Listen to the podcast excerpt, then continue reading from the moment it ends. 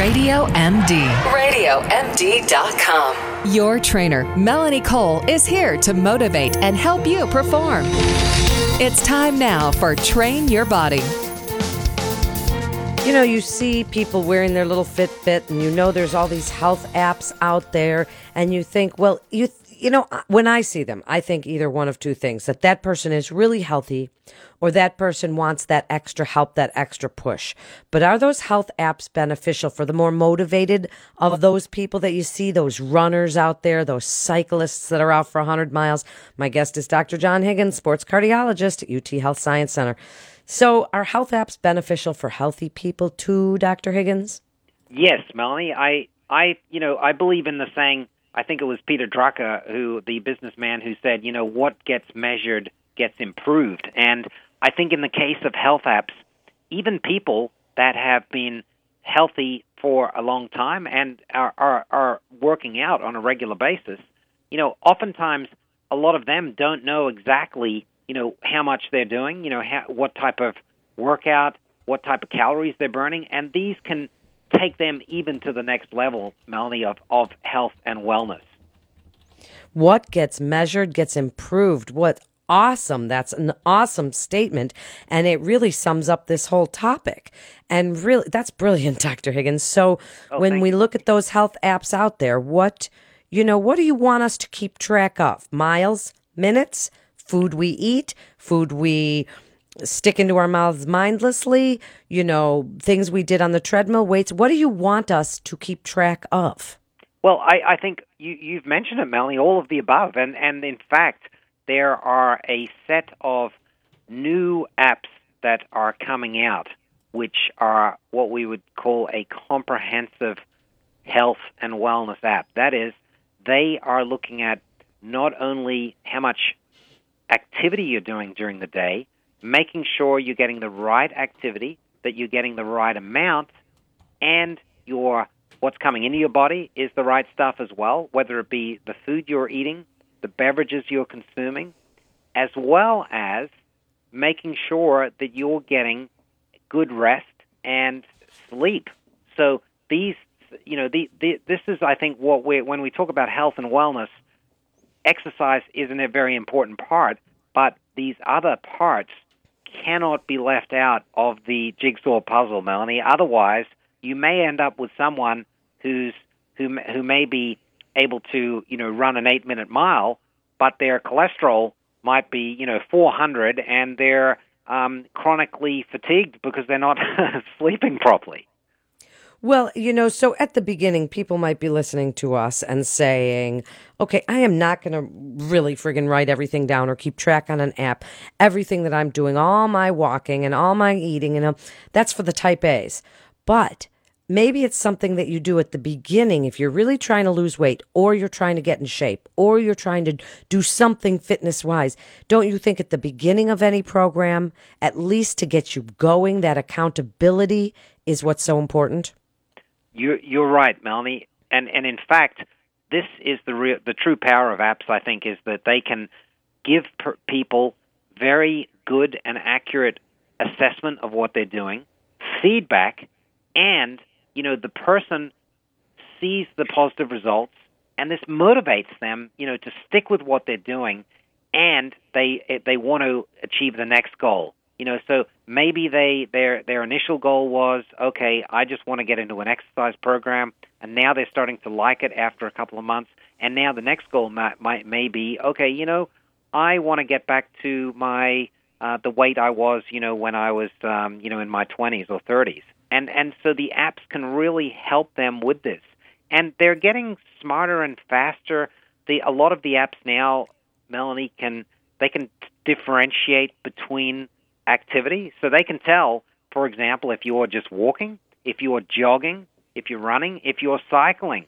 You know, some of them now uh, actually have uh, uh, the with their devices that are waterproof, so they can even go in the water and, and they can track people who are swimming. But uh, but definitely a, a great power of the apps, Melanie, is giving someone that fairly instant feedback.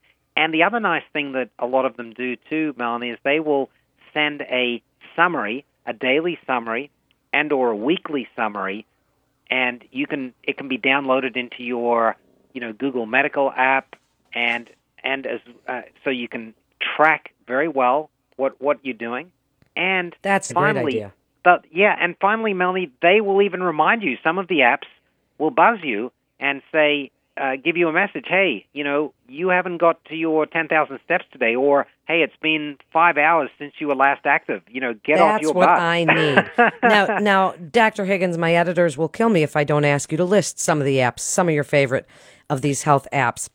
Oh, These, m- these minders. So give us a list. We only have about four minutes left, three minutes left. Sure. So list them off for us, baby. Okay, so so in in terms of the uh, someone who is doing cardio or running, there are a couple of great apps, uh, uh, Strava running and cycling that can measure you know your all of your activities. Nike Plus running, Run Keeper, and Runtastic.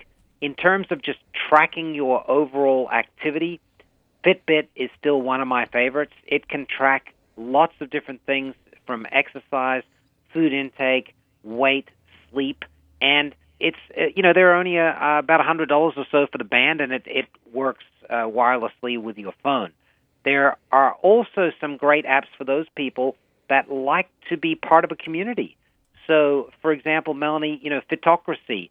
It's this is this whole huge community of of you know literally a million people out there, and they um, you know have a little bit of competition between each other. You can also see find out what good running tracks are in your neighborhood, or you know good places to walk, to bicycle, and and they ha- kind of have little competitions within each other. The weight loss apps. I mean, uh, Lose It is a great weight loss app. Uh, My Fitness Pal's Calorie Counter and Noom Weight Loss Coach. They can give you a lot of help in terms of understanding the different energy patterns of foods and, and how to uh, approach your diet.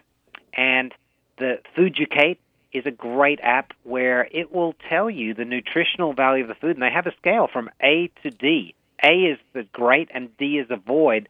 And the nice thing about Fooducate is you can scan a barcode of a food at, when you're out grocery shopping, and it'll give you the, the ranking. And if it's, let's say it's a D, Melanie, it's a flunk food, it'll actually suggest foods of the same type of food or category that are grade A. So you can go and get the right thing. And then That's finally, awesome. Isn't that cool? Yeah, I yeah, thought it is that. so cool.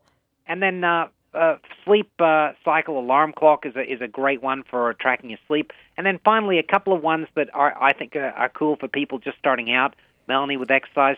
Couch to 5K is a is a fun one. I mean, this will basically take someone who is a couch potato, and it will prepare them within three months to run their first 5K or 3.1 mile. And they have these really fun, motivating virtual coaches that will actually, you know, get, you know, depending on what type of personality you have, they've got ones you can choose, that ones that'll get in your face, and uh, like someone the, from the New trainers York. that'll scream at you Yeah, versus and- the trainers that'll just give you that little motivational nudge. Right. So you can even kind of, uh, d- depending on what what you kind of like, and and then finally, um, you know, medical apps for people who just want to learn a little bit about their condition. WebMD is a fantastic app. It's free. It has lots of information about different conditions, and also gives you some idea about you know some of the treatments and and you know things to discuss with your doc. So I think those are some of my favorites, and there are ones coming out every day. And I think in the future, Melanie, look for the what I'm going to call the super app. I mean, we're starting to see them coming out now. That is an app that will cover all aspects of health and wellness and integrate all of those things to give Yeah. you an overall picture of where you are and how to be healthier. And so, so to quote our friend, the late Mr. Spock, so you can live long and prosper. The live long and prosper, one of my favorite quotes. So, what can be measured can be improved. Apps that are out there, we're going to list them on our website. Great, great segment. You're listening to Radio MD, Motivate and Perform with the American College of Sports Medicine. This is Melanie Cole. Thanks for listening. And of course, stay well.